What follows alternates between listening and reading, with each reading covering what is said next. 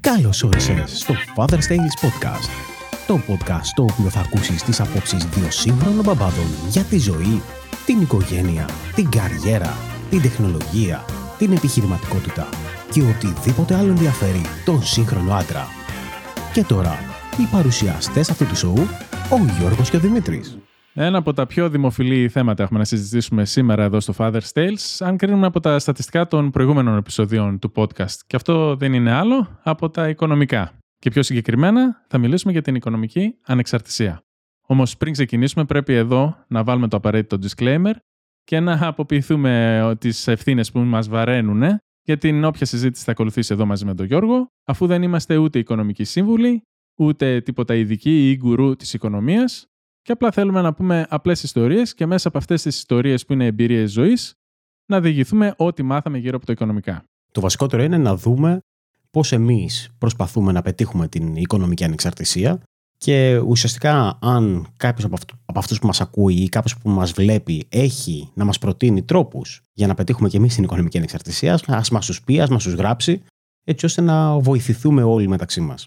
Είπαμε στο τελευταίο επεισόδιο ότι θα μιλήσουμε για τα οικονομικά και είναι κάτι το οποίο σίγουρα αφορά και όλους τους μπαμπάδες και όλους τους άντρες γενικά. Είναι ένα από τα πράγματα που όλοι οι άνθρωποι θέλουν να δουν πώς μπορούν να αποκτήσουν περισσότερα χρήματα, πώς μπορούν να έχουν ένα καλύτερο μέλλον. Επειδή είναι πολύ μεγάλο το θέμα, σκεφτήκαμε ότι σήμερα να χωρίσουμε λίγο όλο αυτό το τεράστιο θέμα σε, στο πρώτο μέρος τουλάχιστον και να μιλήσουμε για την οικονομική ανεξαρτησία. Να μιλήσουμε για το τι είναι η οικονομική ανεξαρτησία και το πώς κάποιος θα μπορούσε να την αποκτήσει. Η οικονομική ανεξαρτησία είναι ένας όρος που ακούγεται δεξιά-αριστερά αρκετά συχνά τώρα τελευταία. Έχει γίνει λίγο trend και μαζί με το FIRE movement, το ε, Financial Dependent Retire Early, πάει πακέτο με την οικονομική ανεξαρτησία, η οποία η οικονομική ανεξαρτησία είναι στην ουσία να βάλουμε τα χρήματα να δουλεύουν για εμάς και να πάρουμε σύνταξη μόνοι μας, χωρίς κάποιον άλλο να μας δίνει τη σύνταξη αυτή, ώστε μέσα από τα χρήματα τα οποία έχουμε αποταμιεύσει και έχουμε επενδύσει, αυτά να μας δίνουν στην ουσία τα χρήματα που χρειαζόμαστε για να ζούμε. Οπότε σημαίνει να μπορώ να κάθομαι και να έχω τα χρήματα που χρειάζομαι για να ζω. Σωστά; Σωστά. Και αυτό είναι ανεξαρτήτως ηλικίας. Νομίζω ότι μπορεί να πετύχεις οικονομική ανεξαρτησία σε πολύ νεαρή ηλικία, κάνοντας συγκεκριμένες κινήσεις και έχοντας και κάποια τύχη προφανώς. Και μπορείς να πετύχεις και οικονομική ανεξαρτησία αργότερα. Το θέμα είναι να μην μπορούμε να μην βασιζόμαστε και να μην θεωρούμε ότι θα πρέπει να φτάσουμε 67 χρονών και για να μας συντηρήσει το κράτος μέσα από τη σύνταξη που θα μας δώσει και ουσιαστικά να μην έχουμε ε, τη ζωή στα χέρια μας. Γιατί σήμερα μπορούμε να παίρνουμε 1000 ευρώ σε σύνταξη, σε 5 χρόνια από τώρα μπορεί να αλλάξουν οι συνθήκες ας πούμε, της ζωής και η σύνταξή μας αυτή να κοπεί. Οπότε αυτό που όλοι θέλουμε και αυτό που όλοι θα ήταν καλό να προσπαθήσουμε είναι να μπορέσουμε να μην βασιστούμε όπως είπε ο Δημήτρης σε κανέναν άλλο, σε κανένα κράτος, σε κανέναν ασφαλιστικό ε, φορέα. Ακριβώς, Γιώργο. Εγώ είμαι υπέρμαχος αυτής της άποψης να στηριζόμαστε στις δικές μας δυνάμεις και να πατάμε στα πόδια μας, όσο δύσκολο και αν φαίνεται αυτό, ειδικά στην αρχή. Αλλά μέσα από αυτό θα, γίνουμε, θα βελτιωθούμε και σαν άνθρωποι. Καταρχήν, είσαι οικονομικά ανεξάρτητος αυτή τη στιγμή; Όχι, αυτή τη στιγμή δεν είμαι οικονομικά ανεξάρτητος. Και Ωραία. είναι ξεκάθαρο γιατί δουλεύω, γιατί δεν δουλεύω σαν χόμπι. δουλεύω και για να συντηρήσω την οικογένεια, αλλά και δουλεύω για να γίνω οικονομικά ανεξάρτητος. Δηλαδή, δουλεύω προσπαθώντας κάποια στιγμή στο μέλλον να γίνω οικονομικά ανεξάρτητος. Ε, νομίζω ότι κάπως έτσι περισσότεροι καταλαβαίνουν πώς εξαρτώμενοι είναι από τα οικονομικά τους η ζωή τους μέσα από την εργασία, που μετά από 10-20 χρόνια και το βλέπω και από τη σύζυγο, η οποία μετράει πλέον τα χρόνια, τις δεκαετίες που την περιμένουν μέχρι να βγει στη σύνταξη και πώς αυτό μας αγχώνει. Γιατί στην αρχή πιστεύω ότι όταν ξεκινάμε να εργαζόμαστε, δεν σκεφτόμαστε τη σύνταξη με τα 30-40 χρόνια. Χαιρόμαστε που έχουμε δουλειά καταρχήν και έχουμε ε, ναι. ένα εισόδημα. Αλλά όσο περνάνε τα χρόνια και κάνοντας συνήθως την ίδια μονότονη δουλειά, μετά 10-15 χρόνια έχει αρχίσει να επέρχεται η κούραση, η κόποση και να λέμε θέλουμε να κάνουμε και κάτι άλλο, που όμως δεν μπορούμε να το πετύχουμε γιατί είμαστε δεσμευμένοι από αυτήν την μη ανεξαρτησία μας από τα χρήματα. Εγώ την πρώτη φορά που διαπίστωσα ότι δεν είχα ήταν στα 20 μου περίπου, όταν ε, ακόμα είχα χαρτζελίκι από τον πατέρα μου και ήμουν φοιτητής και είχα ξοδέψει όλα τα χρήματα που μου είχε δώσει τις προηγούμενες εβδομάδες και η παρέα ήθελε να πάει στη Χαλκιδική για βόλτα το Σαββατοκύριακο. Εγώ δεν είχα χρήματα καθόλου, ήμουν ταπί με ταπί και δεν είχα βενζίνη στο αυτοκίνητο, οπότε δεν μπορούσα να τους ακολουθήσω στη Χαλκιδική. Μέχρι τότε ήμουν, ξέρεις, είχα το αυτοκίνητο, ήμουν φοιτητής, παρεούλες, ναι, έβγαινα κλπ. Ναι. Τη ζωή του φοιτητή έκανα. Και κάπου εκεί ήρθε το wake, το wake up call, ας το πούμε έτσι, όπου πάω στον πατέρα μου και του λέω: Μπαμπά, θέλω τα επόμενα εβδομαδιάτικα, τα δύο εβδομαδιάτικα, ας πούμε, να μου τα δώσεις μπροστά. Oh, ώστε να ξέρεις.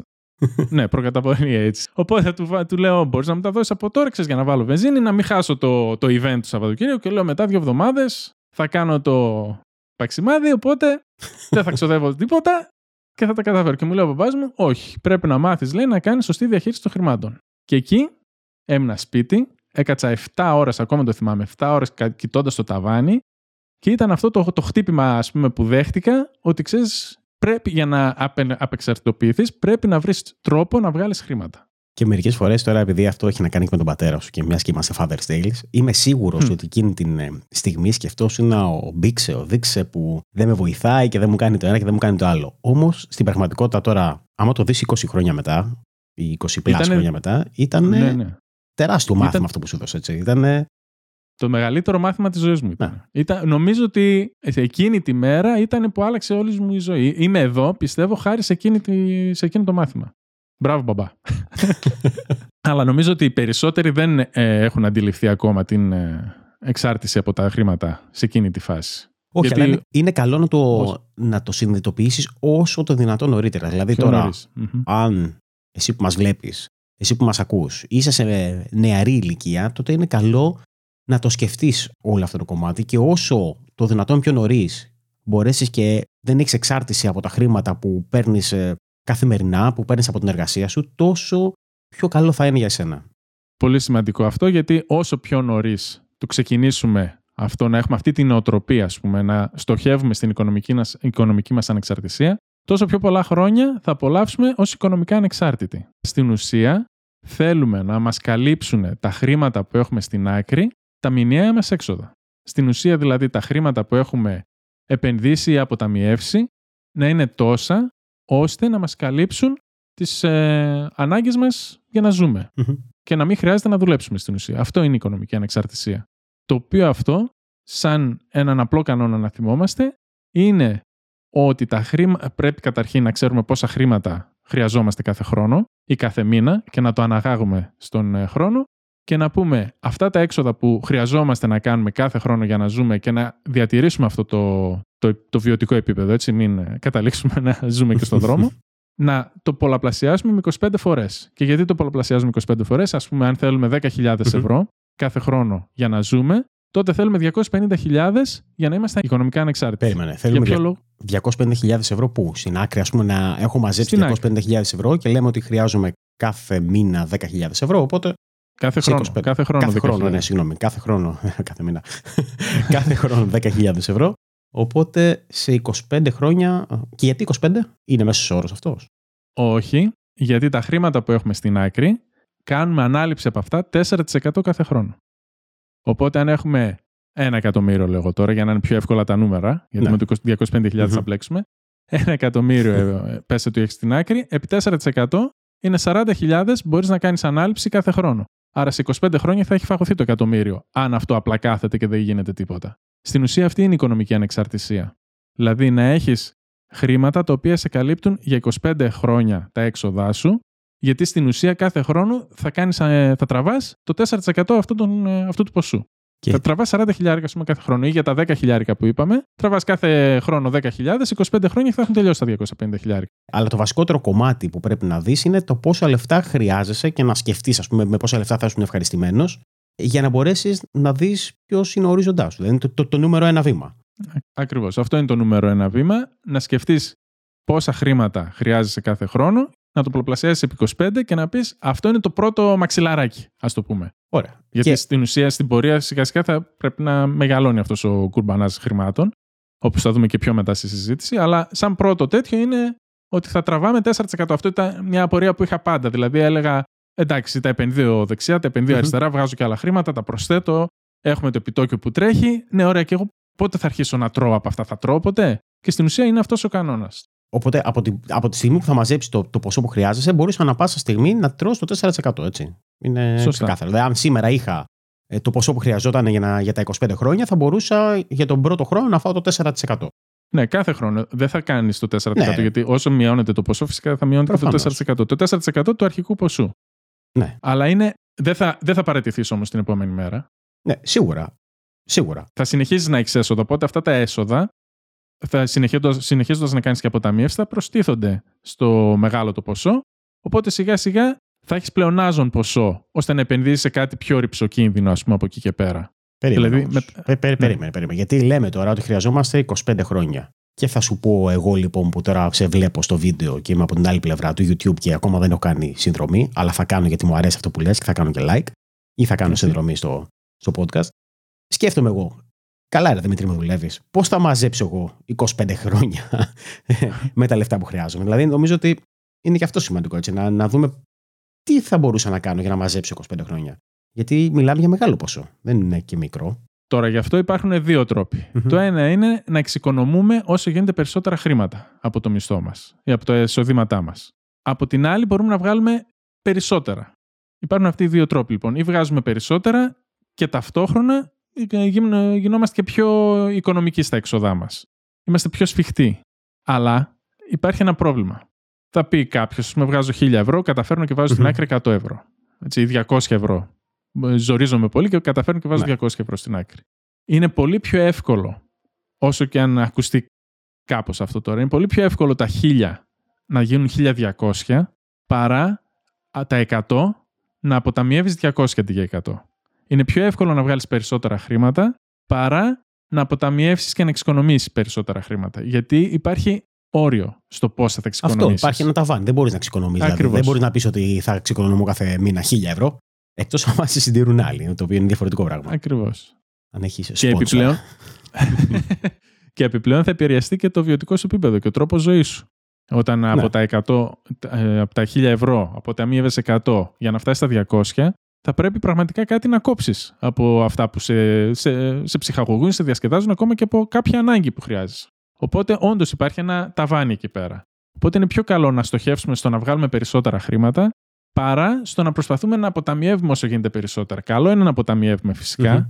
αλλά δεν θα μας κάνει οικονομικά ανεξάρτητου αυτό. Γιατί αν μια ζωή παίρνουμε 1000 ευρώ το μήνα, τότε με τα 100 και 200 και 500 ευρώ, εγώ σου λέω, να βάζεις στην άκρη και να είσαι πάρα πολύ ζορισμένος, δεν θα γίνεις ποτέ οικονομικά ανεξάρτητος. Με 5-6 χιλιάρικα το χρόνο, σκέψει για να φτάσεις στα 250 που λέγαμε πριν, τα 300, για να μπορείς να έχεις 10-12 χιλιάρικα κάθε χρόνο να σου έρχονται από τις επενδύσεις σου, δεν θα φτάσεις ποτέ. Δεν θα προλάβεις. Οπότε χρειάζεται να αυξήσεις το εισόδημά σου. Ξεκάθαρα. Αυτός είναι ο τρόπος για να γίνεις πιο γρήγορα. Το fast lane για να γίνεις οικονομικά ανεξάρτητος. Γιατί το άλλο, ναι, όπως είπα, το, το άλλο πώς θα, θα εξοικονομήσεις. Υπάρχει ένα όριο. Για να βγάλεις περισσότερα χρήματα, πώ θα μπορούσε Για να, να το κάνεις; βγάλεις- Για να βγάλεις περισσότερα χρήματα, σε παραπέμπω στο επεισόδιο με τα side ε, hustles που έχουμε, με τα side projects που μπορείς Μμμ. να κάνεις. Καθώς ενώ δουλεύεις, ας πούμε, έχεις μια κανονική δουλειά, θα βρεις κάποιο χρόνο το απόγευμα, το βράδυ, οποιοδήποτε, αν θες να πετύχεις την οικονομική ανεξαρτησία και να χτίσεις κάτι δικό σου. Γιατί μόνο, πιστεύω, με κάτι δικό σου μπορείς να φτάσεις πιο γρήγορα στην οικονομική ανεξαρτησία. Μπορεί να έχεις μεγαλύτερο ρίσκο, Συμφωνώ. αλλά έχεις και μεγαλύτερη απόδοση.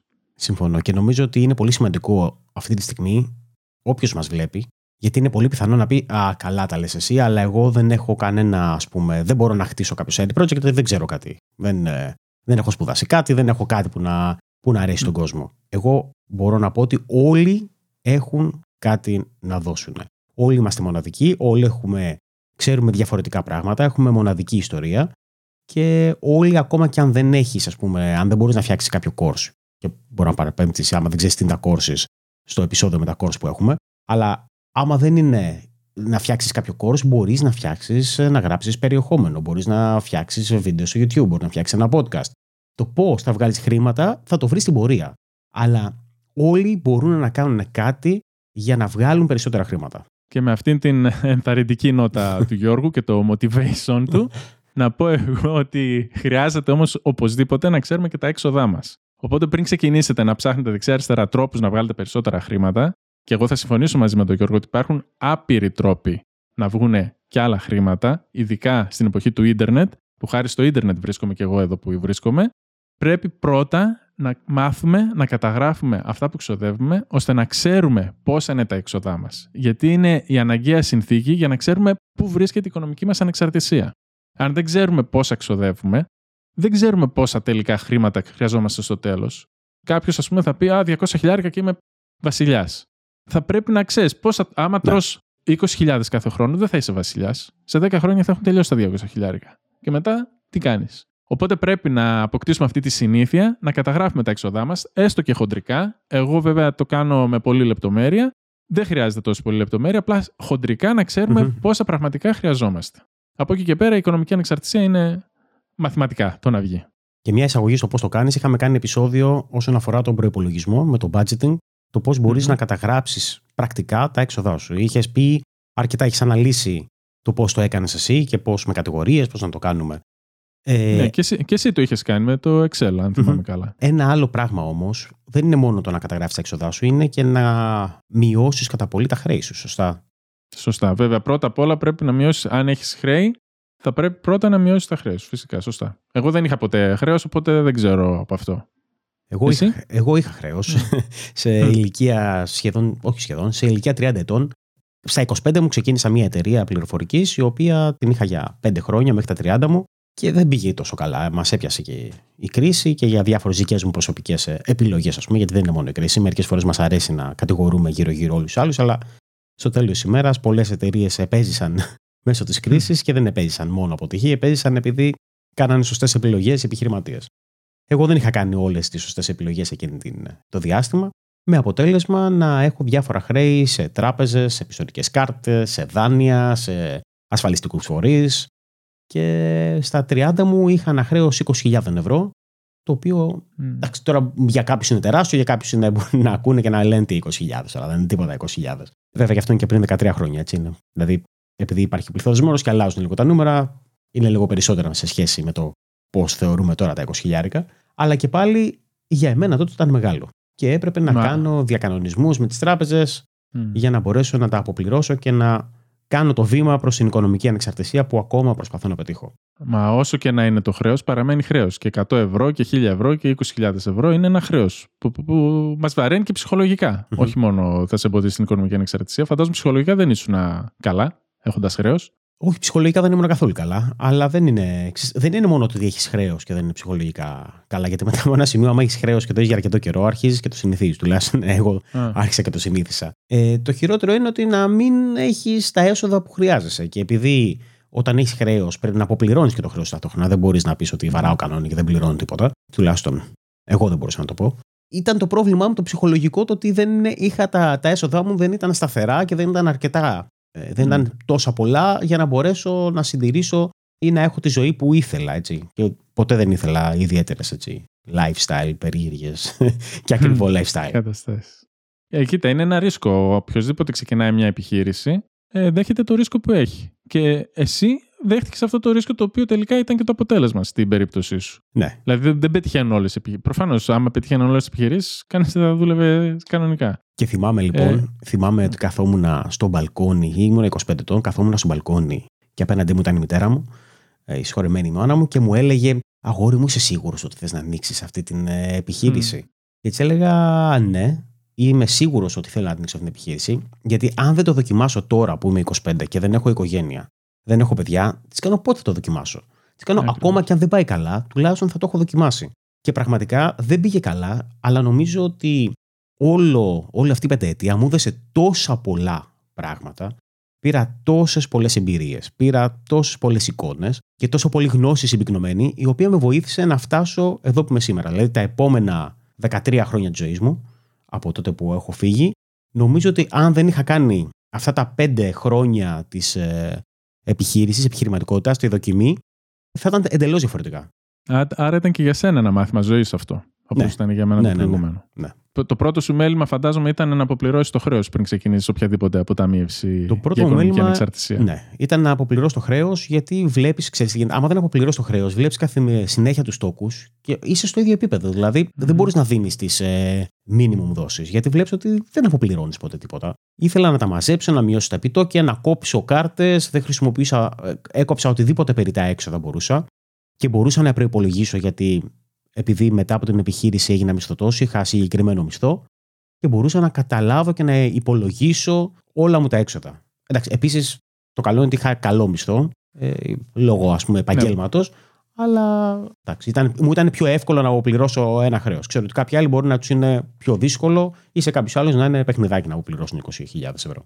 Ναι, και αυτό είναι σε αυτό που λέγαμε πιο πριν, ότι είναι πιο εύκολο να βγάλεις περισσότερα χρήματα παρά να προσπαθείς να ναι. πληρώνεις αυτά που έχεις πιο πριν που σε βαραίνουν. Και είναι και πολύ σημαντικό πρώτα να καλύψουμε τα χρέη μας, όπως έκανες εσύ, γιατί το χρέος έχει, ας πούμε, 5-10%. Κάποια χρέη έχουν και περισσότερα, επιτό, μεγαλύτερα επιτόκια. Οπότε αυτό το επιτόκιο, όσα χρήματα και να έχουμε, δεν μπορούμε να έχουμε τέτοια απόδοση εμείς. Ε, δηλαδή, εγώ δεν έχω συναντήσει ποτέ τέτοια απόδοση ώστε να καλύψεις το επιτόκιο που έχει το χρέος. Οπότε πάντα πρώτα να αποπληρώνουμε οποιοδήποτε χρέος έχουμε, γιατί κατευθείαν, ας πούμε, πέσει είχες 20 χιλιάρικα και είχες 10% επιτόκιο. Κατευθείαν με το που θα τα αποπληρώσεις, είναι σαν να κέρδισες 10% επιτόκιο που θα πλήρωνε στην ναι. ουσία. Κερδίζεις αυτό το 10%. Ναι. Οποιαδήποτε επένδυση λοιπόν και αν έβρισκε, θα είχε 5, 6, 7. Μόνο αν έβρισκες κάτι που θα είχε 20% θα έλεγα ναι, αξίζει ας πούμε, να πας εκεί από το να αποπληρώσει το χρέος. Αλλά είναι το πιο εύκολο πράγμα να κάνει κανείς. Ναι. Πιο εύκολο εντός εισαγωγικών όχι σαν διαδικασία, αλλά σαν νοοτροπία. Ας πούμε, να πω ότι κατευθείαν τα πρώτα χρήματα που θα βγάλω θα πάνε στο χρέος. Ούτε θα σκεφτώ να τα βάλω σε σπίτι, ούτε να σκεφτώ να τα βάλω σε μετοχές. Πρώτο πράγμα θα καλύψουμε το χρέος. Αυτό που θέλω να πω είναι ότι αν βρείτε κάποιο πρόγραμμα που να σας δίνει 20%, μην το πάρετε, γιατί μάλλον είναι κάποια απάτη από πίσω. Δεν νομίζω ότι υπάρχουν ε, επενδυτικά προγράμματα ή υπάρχουν κάποιοι που μπορούν να σας πούνε εύκολα ότι θα επενδύσουν τα χρήματά σας και θα παίρνετε σταθερά 20%. Να είστε πολύ προσεκτικοί. Να. Λοιπόν, όμως, εγώ δεν σε ρώτησα, εσύ είσαι οικονομικά ανεξάρτητος; Εγώ δυστυχώς δεν είμαι, ούτε εγώ είμαι οικονομικά ανεξάρτητος, αλλά θα ήμουν πολύ πιο κοντά στην οικονομική ανεξαρτησία αν δεν είχα κάνει κάποια λάθη πολύ πιο νωρίς. Όπως είπες και εσύ, είναι πιο καλό να mm δοκιμάζεις πράγματα όταν είσαι μικρός, γιατί έχεις το χρόνο μπροστά σου να τα διορθώσεις και έχεις και χρόνο να κάνεις άλλα πράγματα, να δοκιμάζεις με σκοπό να πετύχεις κάτι. Μία από αυτές τις, όχι δοκιμές, αλλά παρορμήσεις που έχει εκείνη η νεαρή ηλικία ήταν αυτό που έκανα εγώ όταν ε, τα πρώτα χρήματα που έπιασα στα χέρια μου αποφάσισα να μην τα αποταμιεύσω, να τα επενδύσω, αλλά να τα φάω. Και έτσι λοιπόν... Το οποίο δεν μου φαίνεται περίεργο. Έτσι. Νομίζω ότι είναι το ναι. πιο φυσιολογικό που θα σκεφτεί ο, ο μέσος νεαρός άντρας σίγουρα στα 25 που τα μυαλά είναι πάνω από το κεφάλι, πιστεύω ότι δεν θα μπορούσα να σκεφτώ πώς σκέφτομαι αυτή τη στιγμή, αλλά τώρα αν μπορούσα να βρω τον εαυτό μου στα 25 που έκανα αυτή την κοτσάνα, ας πούμε, δεν ξέρω αν θα με άκουγα και εμένα. Γιατί στα 25 ποιον ακούς, δεν ακούς κανέναν. Πιστεύεις ότι τα ξέρεις όλα. Ποια ήταν η κοτσάνα, κοτσάνα Η κοτσάνα λοιπόν ήταν ότι αγόρασα ένα σχετικά ακριβό αυτοκίνητο. Με τα πρώτα χρήματα, τα οποία ακόμα δεν τα είχα μαζέψει, ε, πήγα και έκλεισα ας πούμε, ένα αυτοκίνητο, το οποίο ακόμα δεν τα είχα τα χρήματα, αλλά είπα ότι έτσι όπως βγάζω χρήματα, είχα υπολογίσει ότι σε δύο-τρεις μήνες που θα έρθει το αυτοκίνητο, θα μπορέσω να τα έχω μαζέψει. Και έτσι λοιπόν, όταν ήρθε το αυτοκίνητο, το αποπλήρωσα, αλλά έμεινα σχεδόν τα πει με τα πει. Οπότε εκείνα τα χρήματα, εάν τελικά δεν είχα πάρει το αυτοκίνητο, αυτό που βέβαια ήθελα τόσο πολύ εκείνο το διάστημα, και τα είχα βάλει στην άκρη, εκείνα τα χρήματα σήμερα θα με είχαν φέρει πολύ πιο κοντά στην οικονομική μου ανεξαρτησία. Αν και εφόσον φυσικά δεν θα κουμπούσα καθόλου τα χρήματα αυτά και θα τα είχα επενδύσει. Πήρες ένα πολύ μεγάλο ρίσκο. Τώρα είπες ότι πήγες και παρήγγειλες το αυτοκίνητο, αλλά δεν είχες τα χρήματα. Τι, τι σκεφτόσουν εκείνη την ναι. εποχή, δηλαδή. Θέλω να πω, το κάνεις αυτό. Μπαίνεις στην αντιπροσωπεία. Όχι, δεν το λέω για κακό. αλλά μπαίνεις στην αντιπροσωπεία και παραγγέλνεις το αυτοκίνητο. Και μετά βγαίνεις και λες, Ωχ, και τώρα πόσα. Δηλαδή, ήταν κανονικά leap of faith. Δηλαδή, θα μου έρθει. Δηλαδή, ήταν. Κοίτα, υπήρχε ένα πρόγραμμα. Τότε, η αλήθεια είναι ότι δεν ήταν εξ αρχής αυτό το, το πλάνο μου. Το πλάνο μου ήταν ότι η αντιπροσωπεία έδινε τότε είχε ένα πρόγραμμα, ας πούμε, 24 άτοκων δόσεων. Οπότε είχα σκοπό να δώσω το 50% της αξίας του αυτοκινήτου σε προκαταβολή και το υπόλοιπο μισός σε 24 άτοκες δόσεις. Επίσης, είχα πολύ αυτοπεποίθηση σε αυτό που έκανα. Οπότε έλεγα, θα, τα χρήματα για την προκαταβολή τα είχα ήδη. Οπότε θα είχα καλύψει την προκαταβολή και μετά μήνα με το μήνα έβλεπα ότι έβγαζα αρκετά περισσότερα από τη δόση που θα έβγαινε μετά για τα δύο χρόνια. Οπότε ήμουν εντάξει. Απλά έλεγα ότι αν καταφέρω να βγάλω και τα χρήματα που χρειάζεται όλο το αυτοκίνητο για να το πάρω μετρητής και να κερδίσω μια έκπτωση, θα τα δώσω όλα κατευθείαν. Πράγματι λοιπόν στους δύο μήνες που έκανε να έρθει το αυτοκίνητο, κατάφερα και έβγαλα και το υπόλοιπο που μου έλειπε και το πήρα μετρητοίς. Εντάξει. Αλλά δεν, δεν Α... περνάει μέρα σήμερα που να μην το έχουμε μετανιώσει. Όχι, αλλά δεν ήταν. Γιατί τώρα έτσι όπως μου το εξηγήσει είναι διαφορετικό. Δεν ήσουν εντελώς καουμπόη να πεις ότι μπαίνω και πιστεύω ότι θα βγάλω τα χρήματα. Είχες plan B ότι ναι, υπάρχει το κομμάτι των άτοκων δόσεων. Δηλαδή αυτό ήταν το βασικό πλάνο. Αυτό ήταν το plan A. Ναι, αυτό ναι, ήταν το plan A. Ναι, OK, okay, εντάξει. Τώρα το ότι το αγόρασα έτσι και δεν κράτησα αυτά τα χρήματα γιατί με καθυστερεί στο να γίνω οικονομικά ανεξάρτητος. Από τότε έχουν περάσει περίπου 20 χρόνια. Ένας κανόνας που έχω μάθει ας πούμε και με βολεύει πάρα πολύ στο να υπολογίζω πόσα χρήματα, σημερινά χρήματα θα είναι σε 10-20 χρόνια αν τα επενδύω, είναι ότι κάθε 10 χρόνια διπλασιάζεται το ποσό που έχουμε στην άκρη. Αν το σκεφτούμε αυτό έτσι τελείως απλοϊκά, δηλαδή αυτός ο κανόνας είναι που με έχει αρέσει πάρα πολύ και εφαρμόζω, είναι ότι αν έχω ας πούμε 10.000 σήμερα, σε 10 χρόνια θα έχω 20.000. Σε 20 χρόνια θα έχω 40.000. Και σε 30 χρόνια θα έχω 80. Κάθε φορά διπλασιάζεται το ποσό που έχουμε στην άκρη. Όχι το αρχικό, δηλαδή δεν θα είναι 10, okay. 20, 30, 40. Κάθε Υπά... 10 χρόνια διπλασιάζεται. Υπάρχει συγκεκριμένος τρόπος για να διπλασιαστούν ή απλά αν τα έχεις θα διπλασιαστούν; Όχι, απλά αν τα έχεις και τα έχουμε σε τραπεζικούς λογαριασμούς με μηδενικό επιτόκιο, θα χάνουν και χρήματα γιατί ο πληθωρισμός τρέχει πιο γρήγορα από το επιτόκιο. Ε, αυτό που συνήθως λέμε είναι σαν, μια, σαν ένα μέσο όρο απόδοσης. Παίρνουμε το 7%. Αν το δούμε λίγο ιστορικά, ας πούμε, λένε ότι το Αμερικάνικο χρηματιστήριο μακροχρόνια σου αποδίδει 7% αν επενδύσεις Ε, γενικά οι επενδύσεις, ας πούμε, ένα ακίνητο άμα το νοικιάσεις, σου βγάζει 3%. Ε, οι μετοχές 7%. Κάτι άλλο μπορεί να σου βγάλει 10% που δεν ξέρω εγώ. Γενικά στις επενδύσεις παίρνουμε ένα 1% σαν μέσο όρο, συνήθως αυτό είναι το 7%. Και με βάση αυτό πιστεύουμε ότι θα, αυξάνεται, θα αυξάνονται τα χρήματα. Και πάνω σε αυτό το 7% προκύπτει και τα 10 χρόνια που είπα, γιατί είναι ένας από τους πιο βασικούς κανόνες που έχω μάθει και βλέπω ότι δουλεύει. Είναι να κάνουμε τη διαίρεση 72 δια το επιτόκιο που περιμένουμε. Δηλαδή στην προκειμένη περίπτωση 72 δια 7. Αυτό μας δίνει 10 χρόνια, οπότε μας, αυτό το 72 δια το επιτόκιο μας δίνει τα πόσα, σε πόσα χρόνια θα έχει διπλασιαστεί το ποσό που έχουμε επενδύσει. Εάν αντίστοιχα το επενδύουμε τα, τα χρήματά μας σε κάτι που μας αποδίδει 3%, προφανώς είναι σε 20 και χρόνια ότι θα διπλασιαστούν. Okay. Εγώ βάζω το 7% σαν χοντρικά για να ξέρουμε περίπου γιατί είναι ωραίο να ξέρουμε ότι αυτά τα χρήματα τα έχουμε στην άκρη τώρα. Έχω 10 χιλιάρικα ωραία. Περνάει ένας χρόνος και έχουν γίνει, ξέρω εγώ, 10-500. Ναι. Και εμένα τουλάχιστον μου αρέσει πολύ περισσότερο να λέω αυτά τα 10 χιλιάρικα σε 10 χρόνια θα έχουν γίνει 20. Και σε 20 χρόνια το θα είμαι 65, θα έχω 40 χιλιάρικα στην άκρη. Τώρα, και αυτό θα μας βοηθήσει, αυτός, αυτό που λέγαμε πιο πριν, ναι. ε, για αυτό το 25 που λέγαμε στην αρχή, 25, πόσα χρόνια χρειαζόμαστε για να συνταξιοδοτηθούμε, ότι θα μας καλύψει για 25 χρόνια αυτό το ποσό. Οπότε στα σημερινά τα 10 χιλιάρικα, σε 30 χρόνια θα είναι 80, άρα θα μας έχει δώσει 8 χρόνια εξόδων αν τρώμε 10 χιλιάρικα κάθε χρόνο. Okay. Θα μας συντηρεί για 8 χρονια δηλαδή.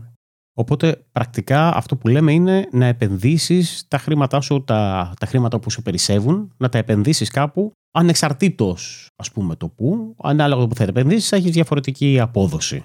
Αν τα επενδύσεις ναι. σε χρηματιστήριο, κατά μέσο όρο μπορεί να έχεις 7%. Φυσικά τα χρηματιστήρια δεν μπορεί κανείς να τα προβλέψει, αλλά λέμε μέσο όρο. Ναι, ναι. Σε real estate ξέρω κάτι διαφορετικό. Αυτό ήταν αυτά, το... έχω, αυτά έχουμε διαβάσει, αυτό έχω διαβάσει τουλάχιστον. Ε, εγώ, ο καθένας αυτό που, που, κάνει και θεωρεί σωστό, ας το κάνει αυτό. Ούτε εγώ σας λέω ότι αυτό που κάνω είναι σωστό. Απλά αυτό κάνω. Αυτό λέμε τώρα. Αυτό έτσι υπολογίζω τα, τα οικονομικά μου. Αν έχετε κάποιο καλύτερο τρόπο, με χαρά να το διαβάσω στα σχόλια από κάτω. Ωραία. Έχω, πάμε ένα πρακτικό σενάριο, υποθετικό. Έχω 1000 ευρώ τώρα. Κοίτα, βλέπω αυτό εδώ το podcast. Μου αρέσει πάρα πολύ. Κάνω subscribe, κάνω like, κάνω τα πάντα. Βαράω καμπανάκια, γράφω, ας πούμε, στο Spotify. Και θέλω κάπως να ξεκινήσω να κινηθώ προς την οικονομική μου ανεξαρτησία. Τι θα, ποιο, ποιο θα είναι το πρώτο βήμα, λες επένδυση, αλλά εγώ δεν ξέρω τι πρέπει να επενδύσει. Τι θα πρέπει να κάνω; Να πάω να, να τα βάλω, ξέρω εγώ, δεν ξέρω, να αγοράσω bitcoin, ε, να πάω να τα βάλω στο χρηματιστήριο, να πάω να τα δώσω σε μια ασφαλιστική εταιρεία και να, να μου τα επενδύσουν να πάω να τα παίξω στοίχημα; Όλοι αυτοί οι τρόποι που ανέφερες, Γιώργο, και ακόμα περισσότεροι, είναι πραγματικά άπειροι οι τρόποι που μπορούμε να επενδύσουμε τα χρήματα που εξ αρχής έχουμε καταφέρει να αποταμιεύσουμε. Γιατί το πρώτο μας βήμα είναι να μπορούμε να αποταμιεύουμε χρήματα. Mm-hmm. Όμως, ο καλύτερος από όλους αυτούς τους τρόπους να επενδύσουμε τα χρήματα είναι στον εαυτό μας. Όσο περίεργο και αν ακούγεται αυτό, ούτε σε μετοχές, ούτε σε κρυπτονομίσματα, ούτε σε bitcoin, ούτε σε ακίνητα. Το καλύτερο είναι να επενδύσουμε στον εαυτό μας. Κάτι όμως που θα πούμε στο επόμενο επεισόδιο, όπου θα αναλύσουμε πολύ περισσότερο το κομμάτι των επενδύσεων, έχοντας εξηγήσει ήδη την οικονομική ανεξαρτησία. Έχεις καλύτερη εικόνα τώρα για το πόσο μακριά ή πόσο πιο κοντά, ελπίζω, είσαι στην οικονομική ανεξαρτησία; Ναι, έχω καλύτερη εικόνα ξέροντας, είπαμε, το πρώτο βήμα είναι να δεις πόσα λεφτά χρειάζεσαι, να αρχίσεις να καλύπτεις όλα σου τα έξοδα, να αρχίσεις να κάνεις αποταμίευση και ουσιαστικά να δεις να μαζέψεις το, τα χρήματα που χρειάζεσαι ετησίως, να τα πολλαπλασιάσεις επί 25 και είπαμε ότι μπορείς να παίρνεις ε, κάθε χρόνο να εκταμιεύεις το 4% των χρημάτων αυτών για να μπορείς να ζήσει και να, έτσι να έχεις αποκτήσει οικονομική ανεξαρτησία. Τώρα, το πώς θα την πετύχεις, είπαμε μπορείς να επενδύσεις, να κάνεις κάποιο side project και μπορείς να δεις και το επεισόδιο για το side project, αν δεν ξέρεις τι είναι το side project. Μπορείς να επενδύσεις, είπες, στον εαυτό σου και μπορείς ουσιαστικά να δεις πώς μπορείς να επενδύσεις στον εαυτό σου και στο επεισόδιο με τα courses που έχουμε κάνει. Και είπαμε ότι θα δούμε αναλυτικά, ίσως, πιο αναλυτικά, γιατί ήδη έχει περάσει αρκετή ώρα, άλλους τρόπους επένδυσης σε ένα πιο εξειδικευμένο επεισόδιο. Το οποίο νομίζω ότι άμα ξεκινήσουμε να μιλάμε για αυτό, τότε το επεισόδιο αυτό θα γίνει δύο ώρες και δεν, θα, δεν, θα, δεν νομίζω θα άρεσε κανέναν. Ακριβώς. Δεν θέλουμε να γινόμαστε κουραστικοί και γι' αυτό προσπαθήσαμε και μέσα από πραγματικές ιστορίες που έχουμε ζήσει να εξηγήσουμε πέντε πράγματα παραπάνω. Και με την ίδια τακτική θα συνεχίσουμε και στο επόμενο επεισόδιο που θα αναλύσουμε τις επενδύσεις από πραγματικές ιστορίες που μας έχουν συμβεί και όχι να γινόμαστε κουραστικοί αναλύοντας οικονομικούς όρους. Τώρα, αν και εσείς αναζητάτε την οικονομική ανεξαρτησία, αν πιστήκατε ότι είναι κάτι το οποίο μπορείτε να καταφέρετε, γράψτε μας στα σχόλια ότι έχετε ξεκινήσει ή ότι θέλετε να ξεκινήσετε και νομίζω ότι όλοι μαζί μπορούμε ο ένας ακόμα και βοηθώντας τον άλλον ε, απλά δίνοντάς του κουράγιο να, να το καταφέρουμε. Νομίζω ότι η οικονομική ανεξαρτησία είναι κάτι το οποίο όλοι μας μπορούμε να καταφέρουμε και είναι κάτι το οποίο δυστυχώς δεν διδάσκεται στα σχολεία. Παρ' όλα αυτά, αν είπαμε κάτι που, με το οποίο διαφωνείτε ή ακόμα και να είναι λάθος κάτι που είπαμε, δεν θα είχαμε καμία αντίρρηση να μας το πείτε στα σχόλια για να γίνουμε και εμείς καλύτεροι και να βελτιωθούμε σαν άνθρωποι. Μέχρι το επόμενο επεισόδιο λοιπόν, σας ευχόμαστε να είστε και να περνάτε υπέροχα. Γεια χαρά. Γεια χαρά. Σε ευχαριστούμε που άκουσες ακόμη ένα επεισόδιο του Father's Tales. Μην ξεχάσεις ότι μπορείς να βρεις όλες τις σημειώσεις του επεισοδίου, καθώς και το πώς μπορείς να μας ακολουθήσεις στο fatherstales.gr. Τέλος, αν θέλεις να στηρίξεις αυτό το podcast, τότε το μόνο που χρειάζεται να κάνεις είναι να το μοιραστείς με τους φίλους σου. Και μην ξεχνάς ότι το να είσαι μπαμπάς είναι ίσως η πιο δύσκολη, αλλά και ταυτόχρονα η πιο διασκεδαστική δουλειά που μπορείς να έχεις. Συνέχισε λοιπόν την καλή δουλειά και να θυμάσαι ότι για τα παιδιά σου είσαι σούπερ ήρωας.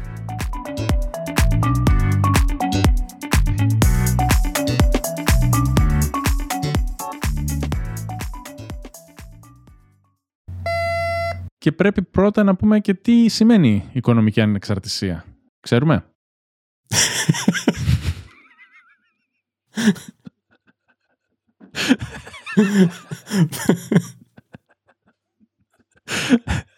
Είμαστε τίποτα μπλαούμπλες και θα πούμε πράγματα που δεν ξέρουμε. Προς Θεού.